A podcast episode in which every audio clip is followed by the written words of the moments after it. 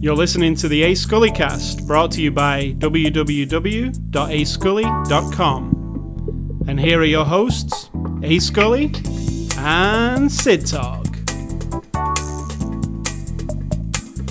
Welcome to the show. Welcome, Sid Talk. Oh, you talking to me? Yeah, You talking to me?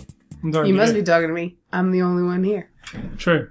I still have a funny voice, and I may, stay, may still cough, but you probably haven't heard many coughings over the last couple of weeks you wouldn't have heard any because of your if I did my masterful, job. masterful chopping of the, uh, excuse me, of the coughs. So I will try to be good about it still, but it's hard. I have what the doctors call the pleurisy. You know that Oh. you know pleurisy. Um, it's in Dickensian England, like in Dicken sorry in Dickensian England when uh, back in the day, you know, chimney sweeps and all that. Yeah. pleurisy was a big thing. That's what I'm saying. It sounds like an old, an old- disease, but It's an old. I have a time. swollen part of my lung, which makes it very painful, and the coughing isn't helping. It's what caused it, probably. And so, you know, I'm all steroided up. This is not the before the after the show discussion, but just so y'all are warned ahead of time. Before the after the show discussion was kind of random stuff. Oh, we were talking about how IE loses all your Oh, bookmarks God. for some random reason. Don't get me angry, then I'll start coughing. My tip is never use. IE. Well, I don't have a choice on some of these things because I don't want to flip around, and I've got different accounts for different things, and so I like Chrome. Don't get me wrong; it's my favorite, but You need to use Mozilla. that's old what's, what's the other one called? Firefox. No, what was that? Re- oh, Netscape Explorer. That'll be a good one. That's an oldie. Yeah, that really is an oldie. I love That was we've- good at we've the used them all, though. Used to be cool, that one, didn't it? That was the cool thing at one point. and before that, we were talking about David Lynch. We was. Well, you were, We'll talk more about uh, Twin because you're Peaks. kind of in love with him and like his weird mind. Yeah. I saw a T-shirt that said "David Lynch is my spirit animal." I need that T-shirt. No, Oh. you don't. All right, so it is uh, the weekend of Saturday, May the twenty seventh. This is after the show number four hundred and eighty one. The Movie we're looking at this week uh, is a change from our advertised program. It's Ex Machina. It's a movie from last year, but What was your advertised? uh, it was uh, Collateral Beauty with uh, Oh. Will Smith. Why did you change it? because Ex Machina came, and it's a very. I've always wanted to see it. And the reason Ex Machina, we're reviewing Ex Machina now, is it's available on a new 4K release, which is out in a couple of weeks. Um, and it's a 2016 movie. Actually won an Oscar in 2016 for Best Special Effects. And it's released on Blu-ray on June the 6th. It's the 4K Blu-ray digital copy combo pack. So you can pick that up from June the 6th. It's from our friends at Lionsgate. It's rated R.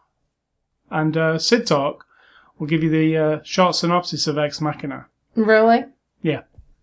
You trusting me with my short synopsises? Yeah.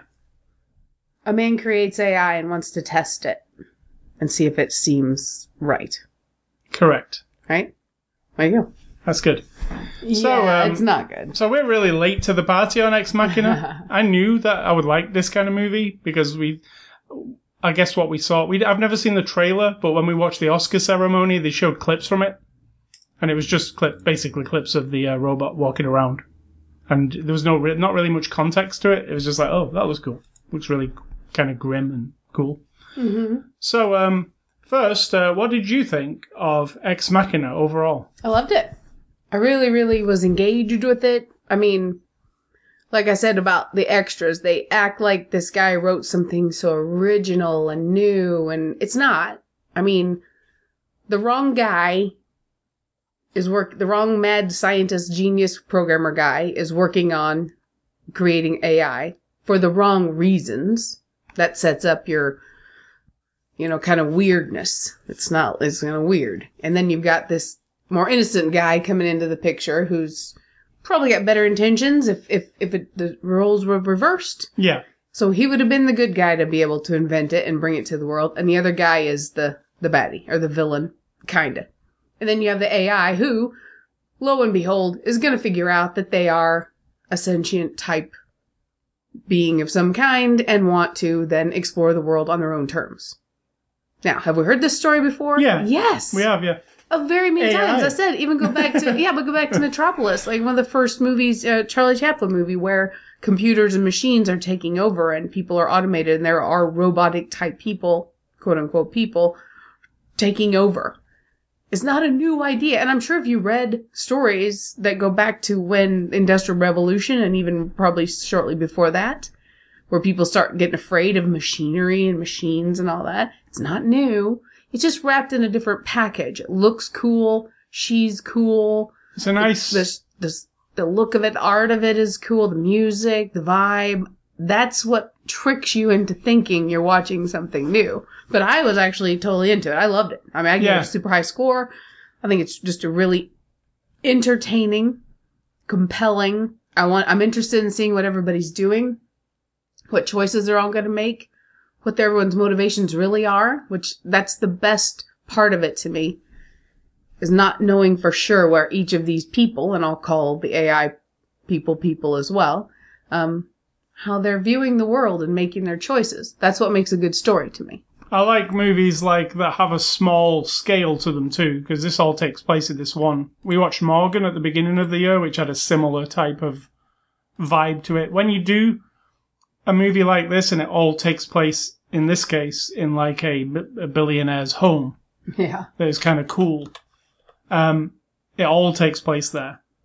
It gives you this claustrophobic, like doom feel to it. Like, and so did Morgan, and so did what was another film like that where it was just all in one little space that we've seen. And it, it just made it. There's a certain thing to those type of films to me that made I like. Clover Lane. Yeah, Ten Cloverfield Lane. I like the I like that vibe. It really always makes me feel like there's no escape from this, or not in this one. That last one we just watched, where there was Ten, Ten Cloverfield. Lane. no, the last one. Where Get Out. No, not the very last one. The last one we watched where there's a girl and she's something other that they've created. Morgan. Oh, is that what That was said? the first one. Yeah, That's it. yeah. So um, so this one um, there'll be slight spoilers here. I don't think we have to spoil this whole thing, to be honest. Um, the ending doesn't really need spoiling. You don't. We don't have to spoil it to tell you uh, whether we like this or not. But um, I liked this. How I was thinking to myself while I was watching it. If Google, let's say Google or Apple, Take over the world. came on the TV tomorrow and there's a press conference for our new thing and they said we've invented an AI and this robot lady walks out and she acts let's say she's called Siri and she actually walks out and she seems like a human but you know it's this I don't think we'd be that shocked Oh no, there would be It's people. really close. There would be people though going, "Oh shit!" yeah there'd be people going oh shit but I don't think we'd be like wow it's what Poe Dameron said in the extras. Not Poe Dameron, but the guy who plays him said. When they tell us when why do why are we've been told that someone can remotely access our phones Yeah. and listen to our conversations, And look look, at at, our pictures, look at us through the camera, hear us through the microphones. It's not. It's actually a and we don't reality. care like And most of us are like, okay, but that doesn't. Whatever. no because most most the of us are like convenience of me being able to do a FaceTime or take Yeah. a picture or listen to you or say okay Google or whatever it is we're doing is more You give a lot of your privacy away for the convenience of something. And I don't know what the end game is on that because I'm not worried about I'm not the person who's worried about it either. Maybe I should be. Who knows? But I do think that if Google or Apple came forward tomorrow and said, here's our new AI program, here's our new AI thing, you'll be able to buy one soon, and you'll be able to have it in your house, and it will do all your chores and blah, blah, blah, and it will act like a person, and you'll be like, I, like, 20 years ago, you'd be like, no, that's stupid sci-fi stuff. Now, I think you'd be like, wow, they actually did it. And I- I don't know if we're going to see something close to that in our lifetime, but they're working on it. I mean, Siri and OK Google, I mean, if you imagine all those kind of things are are an AI working for you. It's a thing that you start to talk to, and if you think like a hundred years ago, if you said to a great great grandmother, you know, she's saying, "Well, I'll show you how to make bread," and you say, "Oh no, no, I don't need that. Look here, I'll just pop up a video on here. There's a I'll just person watch it at home, yeah, and I could watch it like 500 times. You don't have to bother, Grandma. I'll figure it out." That would that would seem like what yeah, you can't. That's not now. some grandmas would be like, hell yeah, they don't have to show you.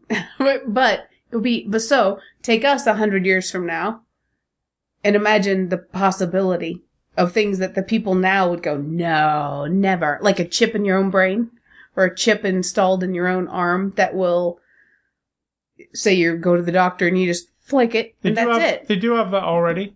Um, the chip in your arm Like a test? as an identity thing. They do have that in certain. I mean, if you have for dogs and cats, yeah, they do have it for humans too. I've seen, I saw a documentary or something about it, and uh, you know, it's new, but it is possible, like to have your credit card uh, details in your arm, and you can swipe it over things. And then the danger is you're walking around, you have no way of accessing it or changing it or protecting it. So I get that part too. I work in a place where cybersecurity, I work in a data center. I understand security. But for my own personal self, I, Yeah. I think I'm a lot more lax. Well, the deal on this movie is this billionaire has created this uh, AI called Ava. It looks like a woman, but it's a robot, quite clearly, because it's also special effects.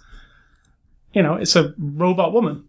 And um, he brings this guy in, and this, well, this guy wins a contest.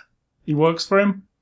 And he's one of the guy, is the guy who's chosen to fly out to this billionaire place and uh, go in there. He thinks he's just going there to meet with the boss and have a look around to this cool estate, but he's actually there to, um, you know, uh, what do you call what do you actually call that product?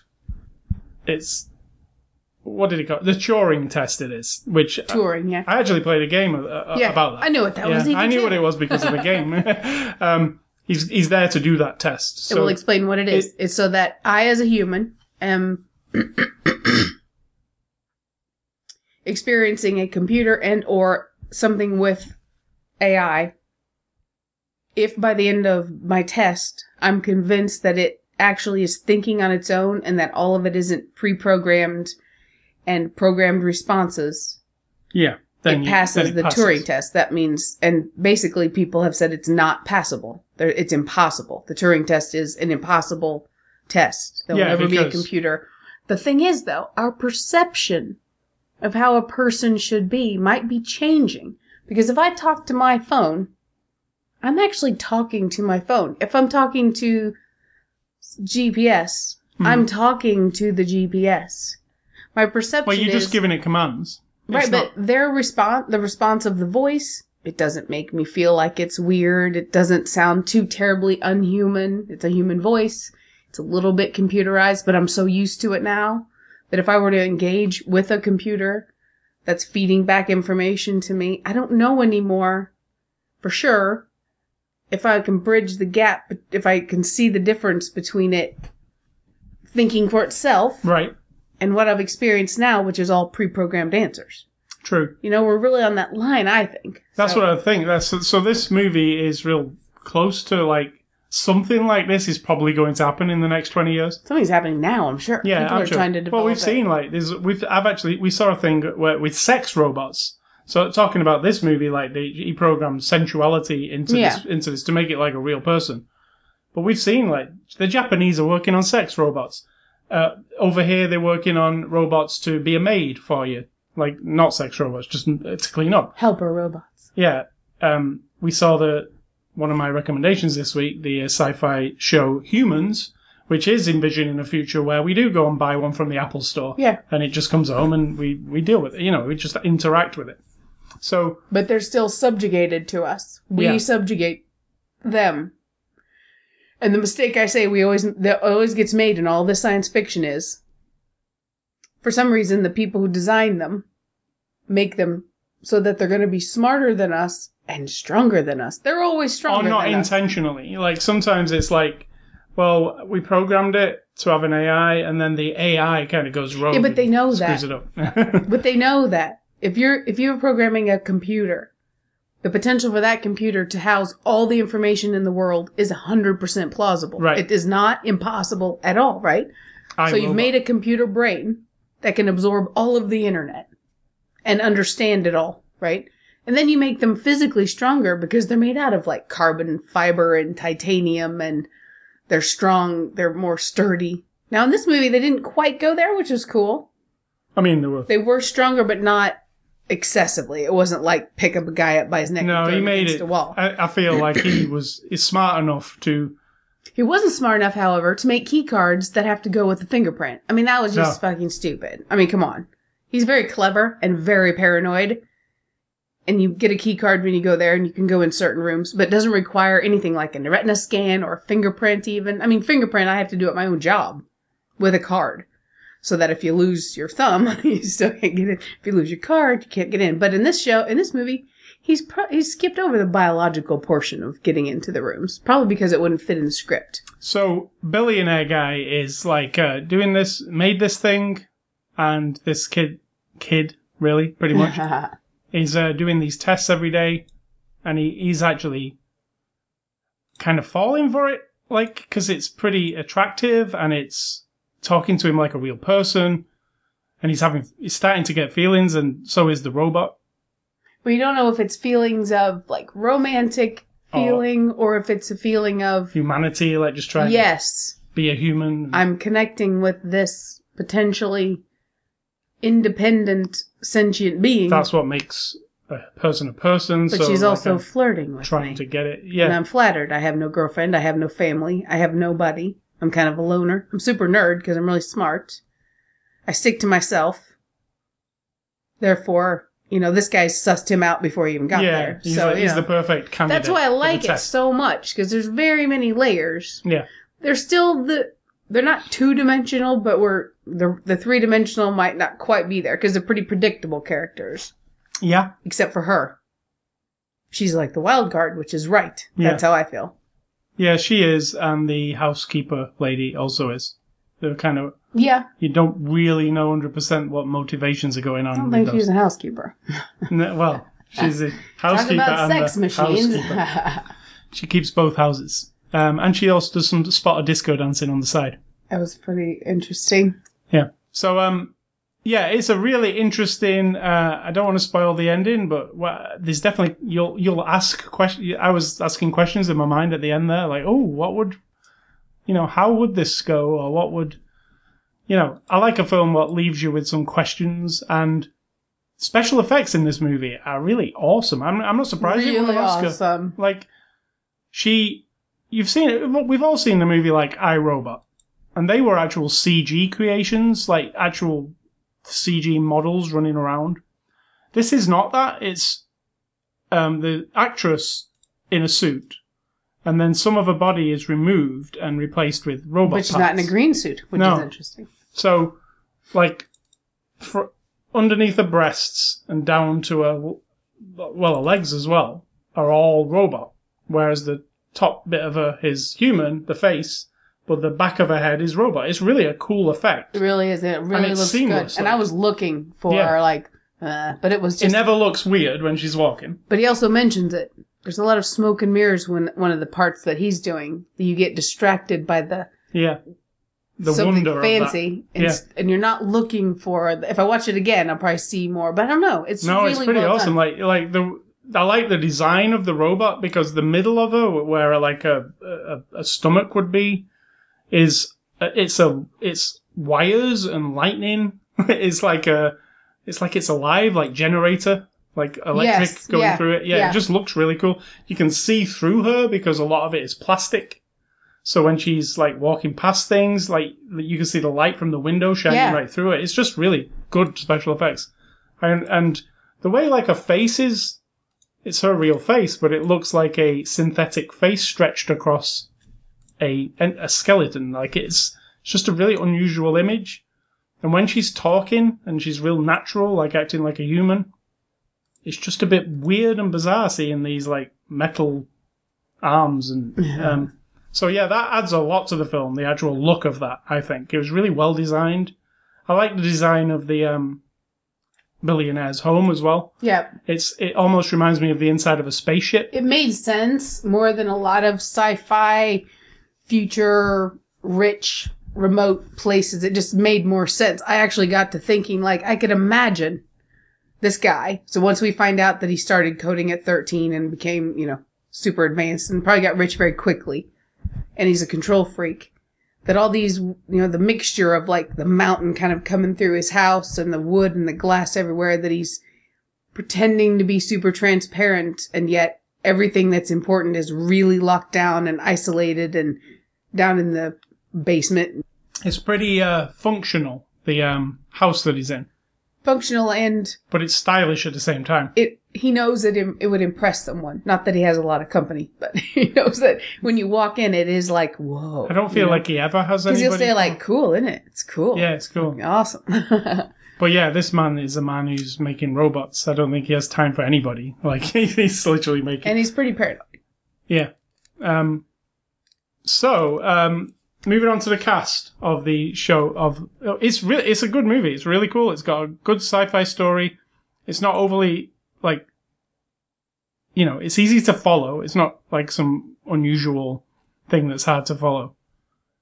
Uh, it's got an ambiguous kind of thing about it where, you know, you 100% of what's going on, some of it's left to your imagination, what exactly is happening, which I liked. I do. I do like that. They do show you enough of what he's doing, but not exactly what he's doing. Like, you know? You see what he's creating, but you don't know his full motivation. That's what I really am interested. That not the thing. Like, what's I the- want to create robots to take over the world so that I become the richest person in the universe or anything like that. You know? No, that, that's the thing. That's one of the things. Like, what's his what's his game like? Moving on to the cast here. Um, it's a very small cast. Domhnall Gleeson plays Caleb. You'll know Domhnall Gleeson from About Time and from Star Wars. Uh, he was in that Force thing, Awakens. that about time. When you really think about it, it's very creepy. I love it. I know you love it, but it's creepy It is as creepy. shit. Yeah, good though. Because he manipulates this person into loving him when she never would have. Just because he gets to do it over There and is a over. come come up and That is not fair. So it's like Groundhog Day. It's not fair, except that he does cross a path in Re- Groundhog Day where he accepts that she may not love him and he kind of gives up. And then she comes to, you know, appreciate. But this guy, he, that's just creepy. It's supposed to be all lovey dovey and like, oh, how romantic, but.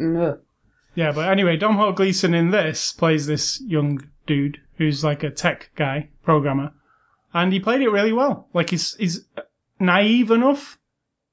He is uh, kind of playful a little bit, but he's um, really interested in this nerdy thing that this dude's doing, and it all comes across perfectly for me at the be- especially at the beginning when he's like, "Wow, this is amazing!" Like you know, you know, remember when he takes him in and shows him the bedroom and then he go he walks into the bedroom and then he says like oh i know what you're thinking you're thinking like and he's like no i'm thinking this is really cool Yeah. it's I like think an actual true, yeah. response from somebody like uh the Because guy's the- the, the guy's all cynical and stuff Right. The very, very si- similar, except one has more um, dark.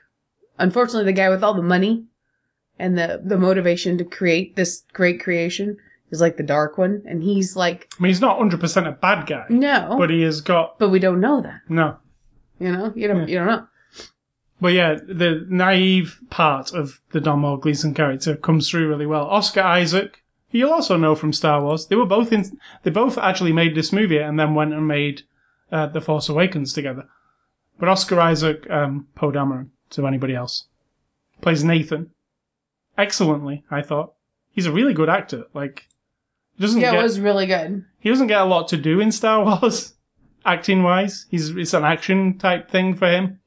But in this, when he gets to sit down and when he's drunk, it's really convincing. Like, cause, and he's he's kind of an asshole. Like in this, this pa- Think about it. He's a loner. Yeah, He knows he's smarter than everyone. He loves the idea of being a god. he loves the idea of owning all this country, like this Yeah, countryside. but I think he's hit a brick wall where when he's doing this thing, now he's gonna, at some point, he has to give it to the world, and then you lose the control, and also everyone will find out all the weird shit you've been doing.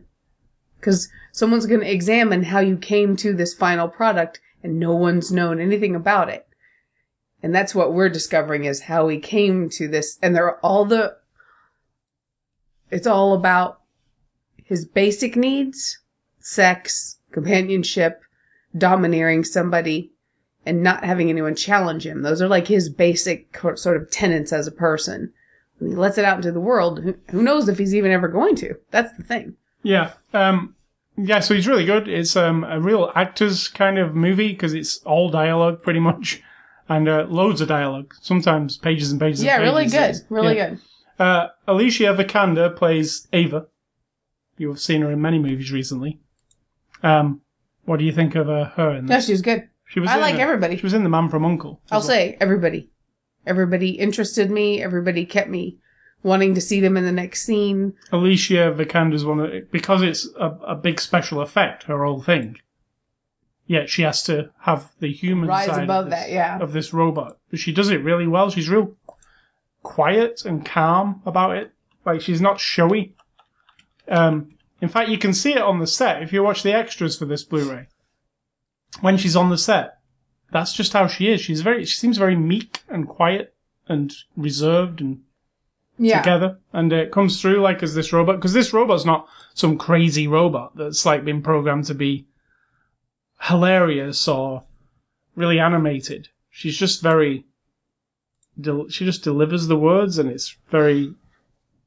It doesn't. It's not like you could get this wrong and try and behave like a robot a little bit, but she doesn't. She does though on purpose. But yeah, but not. She's doing that on purpose. Silly, The parts where she's a little Yeah. bit like, that's she's figured this shit out. Yeah, she now understands. That's what's so genius about her character, I think. And then uh, last, uh, uh, there's another lady in the house, and she's called Sonoya Mizuno. She plays Kyoko, Really good. and uh, yeah, I kind of figured that part out Yeah. uh, right at the beginning. It, it was a bit obvious that part, but her herself, she was really good because she didn't talk. So most of the stuff, well, all of the stuff that came from her was just movements. There was no speak. Did she ever speak? No. I don't think so. No, she didn't. Not even in the hallway scene. No. So yeah, she doesn't actually open her mouth, but you understand where she's coming from and understand everything about her. So this is directed by Alex Garland. This is his first feature film, actually. Which, holy crap, for a first film. He actually wrote 28 Days Later for Danny Boyle, and he wrote the Judge Dredd movie. Um, so he's an action, sci-fi, horror type of guy. Uh, so what did you think of him as a director? Like, I think he got the best, in my opinion, of the. because it is a low budget thing. And it's very specific. It has style. It has a, a mood. Yeah. You know, I don't know that if I compare it to other movies he'll direct, if it's gonna have, I don't think he has a signature style because he borrows a lot like everybody does, but it was, it has, has its own thing, you know, even though you're using lots of It's not video fancy. from cameras that are stuck around, you know, like we're watching secondhand Yeah. video a lot of times, we're watching on mo- monitors where, and then all of a sudden you're in the kitchen with two guys just having a conversation and it's still not just a boring two shot and the sound is really good. Mm. And then when we see the guy, the sound guy and the extras where he's holding that pole up. It has some really interesting um, music that is really kind of disturbing. Almost. Kind of, yes. It's like Disarming. like yeah. r- like rumbling, and it builds as well. Like when there's some big thing happening towards the end, it's almost an assault on you. It's it's so, and that's the idea of it. I think like that. The technology is kind of taking over, and it's just like you're like it. It's it's a, really a cool soundtrack. It's kind of um, synth music, but with like rumbling, like I don't know, like the bass thing is just rumbling. like it's it, you know when we've talked about um, irreversible before, how it has Yeah. that disturbing noise that makes you feel weird. Yes. It's almost like that. It's like it's just a, a thing that's kind of makes you grit your teeth a little bit, which True. is good because it makes the film like more powerful when you're watching it. So yeah, turn your uh, speakers up. Don't watch it like on your iPhone or something. Well, you can watch it on your iPhone. Put on some good headphones. Yeah, put on your headphones. So um, extras on the 4K um, disc are well, there are no extras on the 4K disc, but if you put the Blu-ray in, there are a bunch of extras. You get um, a making of called "Through the Looking Glass: Creating Ex Machina." It's an eight-part featurette. It lasts about 45 minutes. We watched it. It's really good. It covers everything: costuming, as usual, special effects, directing, the actors, the locations, everything you would want to know about this movie is all covered in it. I It like these kind of documentaries. Yeah. Also has eight, eight behind the scenes vignettes and uh, a question and answer thing with the cast and crew, which they're starting to become my most hated extras. the question and answer thing. Charming. Um, so yeah, it does have uh, enough. It's, it doesn't have a commentary, unfortunately, but um, it does have that documentary, which is actually really in depth. And it's not one of those documentaries that's just trying to sell you the film. It's an actual a thing that you would watch after you've seen the film to kind of explain a bit about it. So, um, in conclusion, on Ex Machina, it's not it's not no surprise that it won an Oscar for special effects because they it's seamless the special effects. To be honest, there's nothing where you sit and go, "Well, that move's a bit weird. It looks odd," because it's all her performance, and they've just stitched the special Yeah. effects into it. Yeah, So- exactly. so it looks really good. It's like Avatar, like a motion capture performance. But when you watch the thing, when you watch the actual making of it, she doesn't wear like a green suit or one of those suits with balls all over it. It's No. just this grey suit, and I don't. It didn't really explain 100% how they did the special effects. I would like to seen that because I've never seen it done without a green thing. But apparently they did it. They did it on a grey suit somehow. So um, yeah, it's an excellent film. I um would recommend it to any sci-fi, um, futurist. If you like that kind of story, you know, if you like humans on TV, you might like this. So yeah, I'd recommend Might. it. Yeah, I mean it's a pretty universal theme. Most people could get behind a robot and building a you know an AI that you could interact with. This one you could interact with in all ways. It was like yeah, he even he'd even built it in Yep. a sexual way. So Yep. so yeah, there was a day when uh, Mr. Nathan was sat designing the vagina for this thing. Yep. That is one So day. There were weird Probably days. with, like, two years. yeah, and trying it out probably as well. So there was some odd. That's what I'm thi- saying. If you think Once you introduce this to the world, yeah, and no one has known how you came to these conclusions, someone could say, you would have to have had a woman, or multiple women, to test on and examine and ask them questions and do things to them to figure out how to get this right. So, who are those women? yeah, What'd you do with them? Where are they now? Can we ask them some questions? You know, like because he has literally designed the whole of this thing, including that. the whole. Yeah, and maybe both holes. I don't know. Oh yeah. god. Yeah, well, I'm sure. He Uh, just seems kind of like a weirdo, a little bit. A genius weirdo.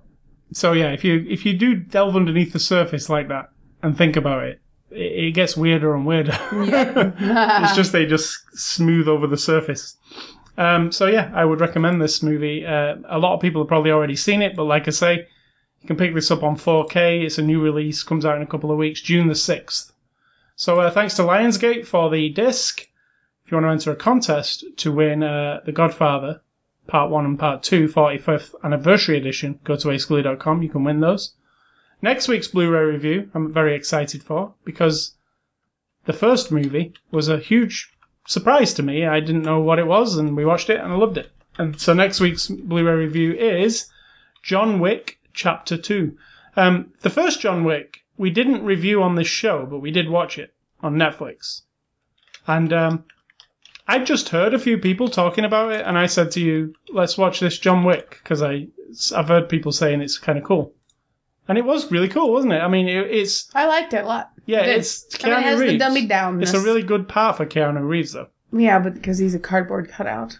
But Yeah. it was good. But a, It fits a, right. a broken man. It's a really, really simple You story. sure it wasn't Liam Neeson? John Wick is like, I was thinking about it earlier. It's so simple. It's based on a graphic novel, I believe, but it's literally a man, his wife gets murdered right at the beginning. It's not a spoiler. His dog gets murdered. It's really, uh, you know, shitty. And he used to be an assassin of some kind. Comes out of retirement to get and revenge. everybody's scared of him. Yeah, So that tells like you he's something. got a he's got a reputation, but he quit because of his wife, And now he's just mad. And now he's and just he has not- all of his his interesting set of skills or whatever Liam Neeson Yeah. says in take. And then he, you know, the rest of the movie is him literally murdering hundreds of people, right? Yeah. in fancy ways, like you know, very special. You know, he's amazing with his guns and he's doing you know somersaults and it's crazy. Um, but it's also got this kind of weird feel to it, like when he goes to that hotel and it's kind of a bit Yeah. off. So there's a universe about it and this weird currency that they hand to each other as hitmen. It, then it starts to feel comic booky a bit. But I'm interested to see more in it, and so the chapter two is uh, next week. Movie recommendations. Um, I'm going with on the you know Ex Machina. I'm going with Her, which is um, Spike Jonze movie from a couple of years ago about an AI played by Scarlett Johansson. You don't actually see her in the movie, just her voice. And uh, I found that to be a fantastic. It's that is a really good look at because that is even closer to like what we do today. We do talk to our phone. We talk to Siri. and we- Absolutely. and we talk to you know. I mean, it was a bit more advanced than that, but it feels like it was possible even then. So uh, her, uh, and I also recommend Humans, which is a British TV show, uh, which airs on Channel Four, but it's actually on Netflix now in America, and uh, it's like I say, imagine Apple sold a robot that looks exactly like whatever you want it to look like. Actually, you order it as how you want it to look like and then it comes to your house and it just becomes a member of your family and you use it to clean up after you and uh, make your dinner. But you can also use it for other things. And this, the Humans TV show explores all of those things, what you can, and you know, it's Not out of the stretch of the imagination. no, it's really cool. Like, because they bring it home in the first episode, and it's in its box and everything, and they turn it on, and I just thought it was a really cool concept. I did too. Yeah. Uh, so yeah, Humans. It's uh, on Netflix. You can watch it. Yours are. Mine are going back 30 years to 1987. We're not even halfway through the year, and I'm about to run out of the movies I've seen from 1987, so I'll have to start a new system. I might just move on to 1988. Just pretend we've skipped on forward. But um, these are two movies that I remember quite well. Suspect. That would be The Cher, and I believe Dennis Quaid. Don't think I've Not seen it. Dennis Quaid. Yes. No. Yes. Yes. Yes. And Less Than Zero, which is not great, Less than but z- at the time, Less than zero is Bret Easton Ellis, right? It's um the guy who did American Psycho. He wrote that. I don't know. I think it is, and it's Is James Spader. it? An Iron Man. Yes, it is. It's a Bret It's Easton weird. Ellis. Yeah, it's it's American Psycho, dude. No. He wrote the That book. explains some of the weirdness and Yeah. the brokenness and It's the quite good actually. I like that one. It's uh, got that odd really movies of that broken. time kind of. It's uh, like as far from Breakfast Club as you can get, and I think that was the vibe Yeah. because we're using some of the same. The cast is- of those movies were getting a little bit older, not much older, but you know, and we're trying to grow them up. You know, So uh, yeah, there's our recommendations. Games and A Scully stuff. I'm going to start with uh, Twin Peaks. I mentioned it last week. The Twin Peaks I'm revival. shocked. Uh, Twin Peaks is back after 25 years away, which is really weird because I don't think any other TV show has done that. Had a break like that in between. Mm. It opens perfectly with the scene from the end of the original Twin Peaks where Agent Cooper is sat in the weird red waiting room and Laura Palmer is sat across from him and she says, You will see me in 25 years. They're both young. And then the next scene, it's, it's 25 years later, and Cooper's is kind of looks older, but he's in the same room. But it's just awesome that the, that you can do that with a show like this. Because there, there was a real gap of 25 years. The actors are 25 years older. It's just, it's actually perfect.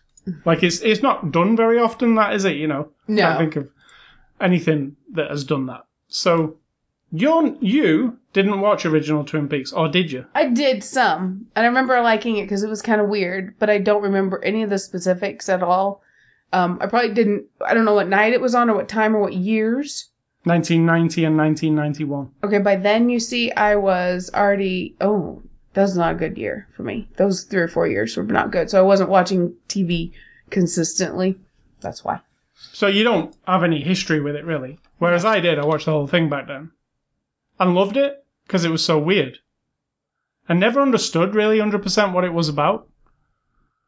Because it is a... we- There's nothing like Twin Peaks. It's this weird mishmash of things, and um, you can. There's lots of odd shows like Preacher and uh, American Gods and The Leftovers, but they're not like this. This is its own special flavor of odd. you know, it's it's sometimes it's a comedy, sometimes it's a sci-fi show, sometimes it's a weird horror show, sometimes it's a soap opera, sometimes it's a, a musical performance. It's it's hard to explain 100%. And even the new version of Twin Peaks, and I'm familiar with the old one quite a bit, it's got a different vibe to the old one. It's more supernatural in its approach. It is anyway. We've seen the first three episodes, let's say. Um, it's, if, if, if you're a fan of David Lynch, it's, I can only explain as it's true David Lynch. It's like Showtime said to David Lynch, just do what you want and he did his thing. And he did. And he really did his thing. And it's full of interesting characters and weird characters.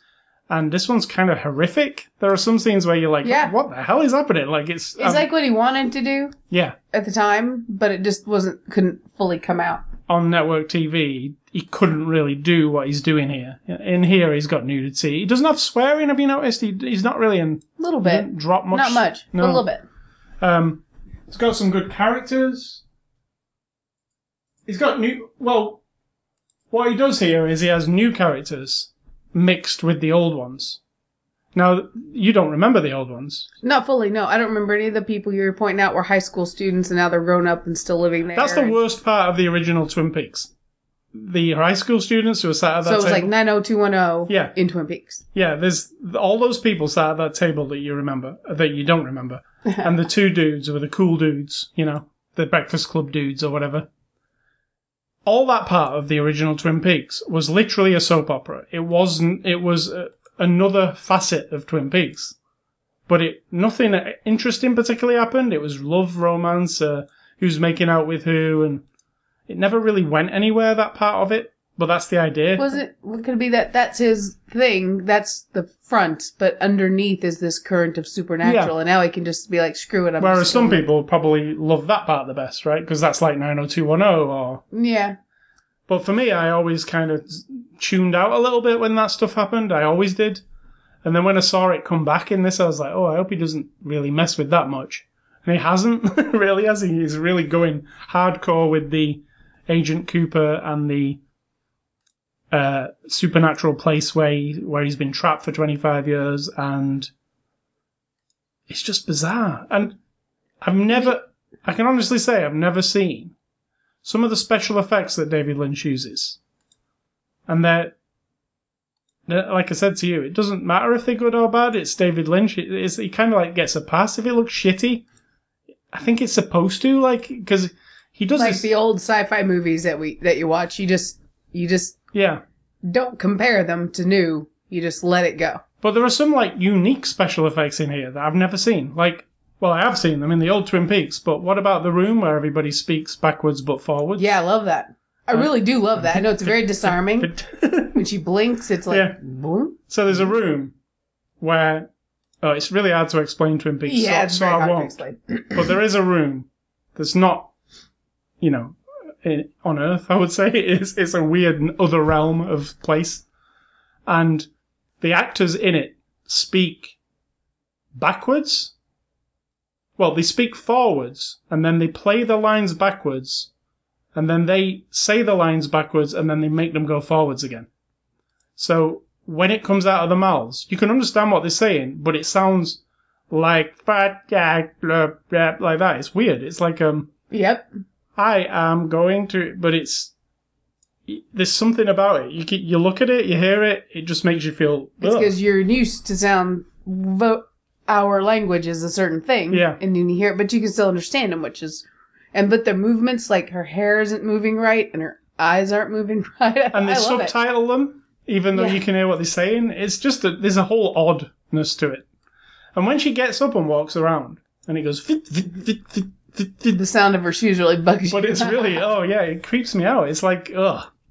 But then there was also this other in the second, in the third episode where there was this whole area where he's walking through, where it's like video is going forwards and then backwards and then stuttering and then some frames are missing, and then all of a sudden it rewinds a little bit but goes forward again, and it's because David Lynch is very like abstract and uh, he's got like a different view of things. He's not afraid to do that for five minutes. It might be getting on your nerves even. That's like you might be like, "Why? Oh, this is really going on for a long time." In your mind, you might be like, "Can we?" But you really just have to. I said to you, you just have to sit down with Twin Peaks and soak the thing in. He will have like a, a scene, like there was a scene where some a woman had phoned the police. The police come and she and sh they have to get into this apartment, and she's like, "Well, I don't know where the landlord is." And there's this whole discussion, and then they go and speak to this other guy to try and get the keys to get in, and then, you know, this has been going on for five minutes. This whole discussion, and he's walking outside, and and then she just says, "Well, I've got the key. here. I water the plants normally." yeah. And it's like a whole five minute thing where another show would just kick the door in, right? Yes, yes. this whole thing just it might test some people's patience like because it is not normal. It, and it makes the whole show feel like this is not like another thing because what show we watch um, designated survivor. Is so mainstream. Like they get to what they, they finish a story It in is two minutes example of a sometimes. very straightforward, yeah. and sometimes like a whole plot gets wrapped up within five minutes. It just moves like really fast this is the opposite of that and it's 18 hours long in total there's 18 episodes so he has plenty of time to just you know do do a weird special effect for five minutes that might be getting on your nerves a little bit because you're like whoa are we going anywhere or are we just looking at this weird You thing have to realize you shouldn't care. yeah that's exactly. the thing. and that's how i like twin Peaks. I get annoyed just because it's a really self-indulgent. Look how intellectual I am, and you're not going to get all my references. And if you do, you you probably don't really get them. And if you don't, it's just too bad. You're not smart enough, or you're not. So that kind of annoys me sometimes to think that he he's so against the linear, even though it's woven in there a little bit, just enough that you're sort of the outsider. And if you're not the, if you don't like these people you've been listening to and watching YouTube videos, you gotta overthink it and really get digging around in it. I just don't get into that shit. That's me pretentious. You just watch it like any kind of art that's odd or challenges you. It's not just a straight up thing. That's what I like, but I don't overthink it. I'm not going to examine it. I'm not going to look for hidden clues. Now, when there's a reference to something that I just don't know because I don't remember from another, from before, I like it when you fill me in and then it makes that, that line of whatever's going on makes sense. Even then I can let it go, but yeah, like about I like the, the, weird the arm guy for instance you wouldn't have picked that up Correct. No, Right. wouldn't understand that, but it's good to know. This is how bananas this show is. there is a man, this was from the old show, a man who wakes up, he has a tattoo on his arm. It says, Fire Walk with Me. He thinks that there's something evil about this, he doesn't know how it got on him. So he removes his own arm. His arm turns into a little person actor. So his arm is now a person who doesn't really speak much but just dances around and stuff. And now in this new Twin Peaks, arm guy is still there with no arm, but now his arm is not a, is not a little person. It's a tree with a piece of meat kind of stuck on top of it, with electric coming out of it, and it talks. so, if that sounds like something you would not be interested in, And that he is what it only I- lives in a room where there is a chevron floor that freaks you out and red curtains everywhere. yeah, Yes, it's and yeah. it's just a whole. It's like a fucked up Scooby Doo set where they're running and running and they keep going through the same. It's hallway almost with funny the- sometimes, isn't it? When it? You know that scene where Cooper's just walking to the back of the room? yes. It's almost like, yeah, like you say, like all those, when Shaggy opens the door and then they go through and then they go through the same room again, but it's, it's, um, supposed to be a bit funny, but I tell you what, it's unlike anything ever that else you've seen on television. Uh, It's more, it's way more bananas than the original Twin Peaks was, even in this first three episodes. It is, yeah, it's its own thing, and it has its audience, and the mainstream audience, including one of my friends who said, oh, "I've che- I I watched it because you told me it was good." I got to this part where this lady is holding a log and telling this man to do something, and she, he said, "I just checked out. I'm not watching that again. It's just So I could understand. I can understand how it just, you know, it can get on my nerves even because I'm when you're in it, it's like having we and we stopped watching Lost and we stopped watching Heroes and I possibly would have stopped watching The Leftovers if I was just on my own, even though it's good and I like it. It's a carrot on a stick, and it just wants you to come along for the ride because the people writing it and making it think they're cool and think that they are above it all and they're very cliquey and we're all we're gonna make this for the people who get it and that gets on my nerves. However, I can get lost in the weirdness and I actually think when I'm watching the scene, like the one in the sheriff's office when they're talking about the chocolate and stuff, I get lost in the idea of them doing that scene and how those performers are now I don't know how much of a control freak he is, but I feel like they're they're given the brief of we just let it go. Like you have to just let it go. Be And at this point- weird, yeah. They understand the character. And I enjoy that Yeah. part because I think you don't get that chance a lot. I don't think in structured television or movies a lot of times. So I almost watch it from two different angles and I really enjoy it. it is if you for somebody who's not watched Twin Peaks to come into it at this point like you have, really, Mm-hmm. and like it. But there again, you do like I like weird stuff a lot, so we we watch a bit, quite a bit of weird stuff. Yeah. And you've always liked the kind of things that I like. Pretty much. I mean, we I mean- both gave up on things like I didn't watch Lost. Lost Lost was just a bit too commercial for me or something. it was just- commercial and trying to be weird at the same time. Yeah, but then not re- never ev- really going anywhere, and you could tell it wasn't going anywhere. Whereas the leftovers, for me, yes, it does go here and there, but it's got really quality acting, and it's obviously almost over. It's not going to go on forever. Um, you know, I like True Blood. True Blood has like a bit of a David Lynch kind of feel to it. It's a bit weird, like it's a bit silly, but it's not quite as Yeah, but it's very straightforward. yeah, it's it's you know, I, I always like things that are a bit weird like that. Preacher's really weird. You Yeah. know, like um but yeah, Twin They Peaks. have a good balance. David Lynch doesn't necessarily have a balance. no, he doesn't. He's gonna you're gonna jump off the train pretty quick if you're not He doesn't able to a- just maybe if you you know drink a few beers or smoke a smoke a joint before you watch it that might help alleviate some of that stress. if David Lynch wants to uh like say he thinks, well, what I'm going to do here is we're going to Agent Cooper's going to walk towards this door and then we're going to look at the doorknob of the door for three minutes before he does anything. If that's what he wants, he'll do that, right? And it will test the audience patience. You'll be sat there going, okay, like, and he'll keep doing it. And it's not just to bug you; it's what he wants. I think I agree. it's like I that is. I don't think he's being weird for weird's sake. I think he's weird. Like I think he enjoys odd, off kilter things, which we don't see very often. Everything's not off kilter, is it? It's all very on kilter. You watch Two Broke Girls or something. There's nothing off kilter about it, is there? Or I don't know. I've never watched American it, but- Idol, or you know, it's just all very packaged. And Mm-hmm. this is you can't put a label in it. It's just like we've just watched episode two, and it was one thing, and then episode three was just something else. Like the, it can, who knows where it's going. So that's a lot of Twin Peaks talk. it's on Showtime. Um, it's on Sunday nights. There's four episodes available at the moment if you go to Showtime.com. Um, apparently, they've had more subscribers last weekend than ever. So it drew some people in. So a good move from I Showtime. can say that. Yeah, good move from Showtime for um. They're they're taking chances. Showtime. It's kind of a chance. What else is on Showtime? Uh, Ash versus Evil That's Dead's right. another one That's where it's got its own little cult audience that will come to Showtime to see it, and they invested money in it because Ash versus Evil Dead is really well made.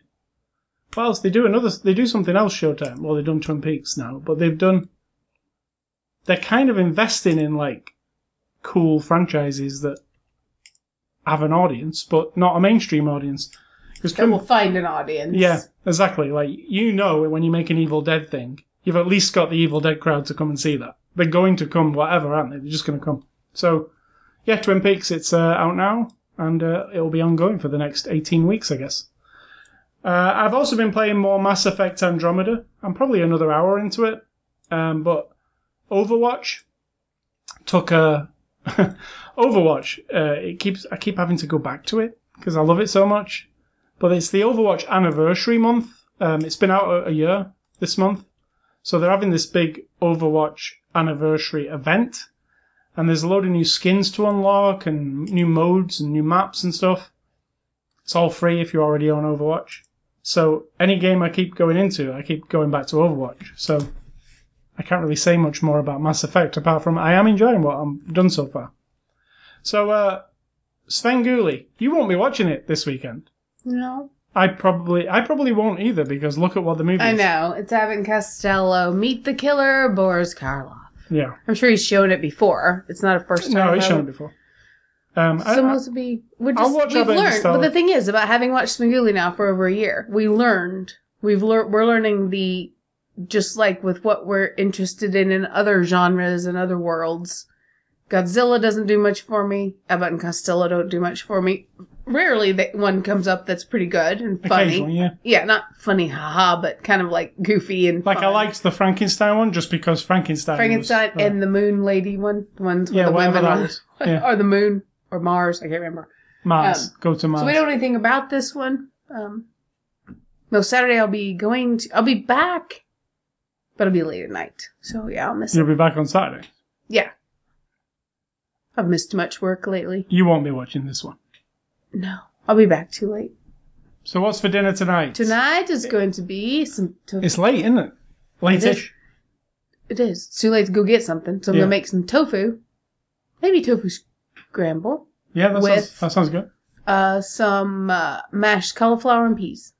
Very yummy. and lettuce with that vegan ranch dressing. Oh my god, it's really good. So what is your advice before we leave this? Uh, My advice is, you know, like with the David Lynch stuff, a person who this is this is a very small scale of this advice, but in life, in all of existence, in the whole of your life, you don't have to understand everything.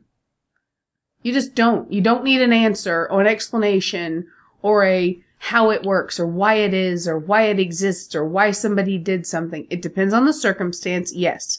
If it's a murder or some horrible crime, you want to understand the person a little bit better. Why did they do it? So maybe you can see signs in other people and also get a little bit of closure or some other big decisions in people that interactions with you. I get those.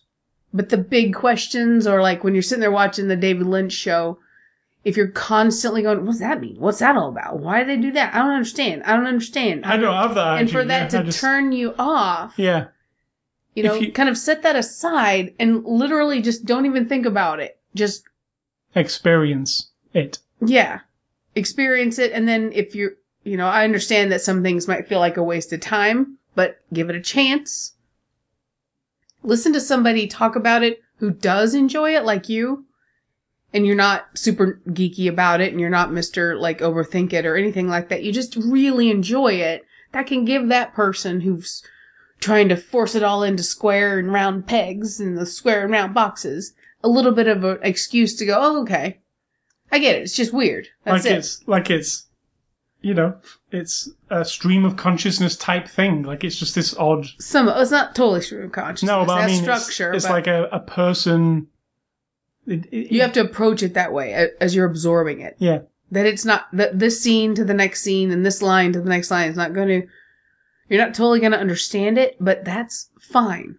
Yeah. You know, it can actually teach you, I don't know, to kind of expand your horizons about other things, art and music and other things. The just think- Leftovers uh, TV show is a good example because the Leftovers show on my HBO, a bunch of people go missing just randomly one day, all disappear in front of people's eyes, just disappear.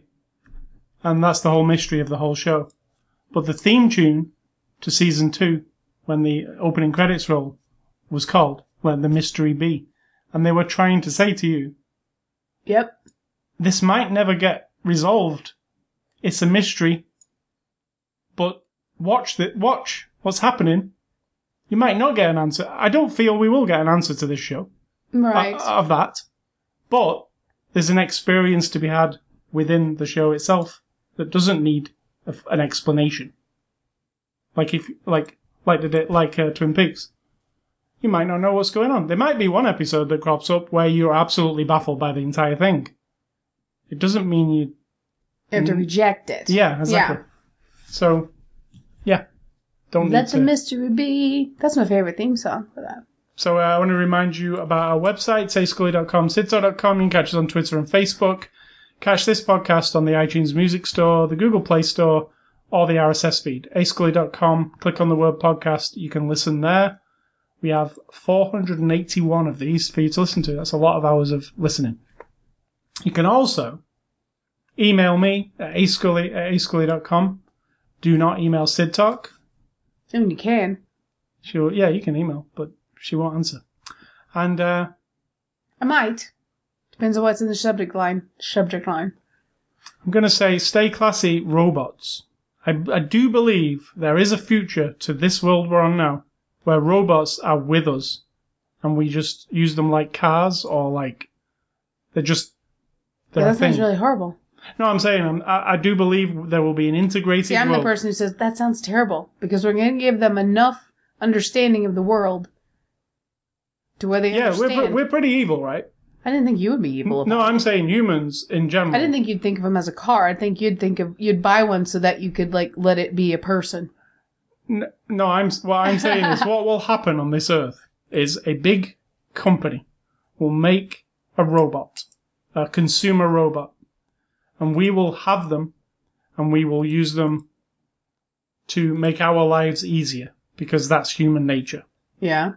We will mistreat them. We will. Some people will love them.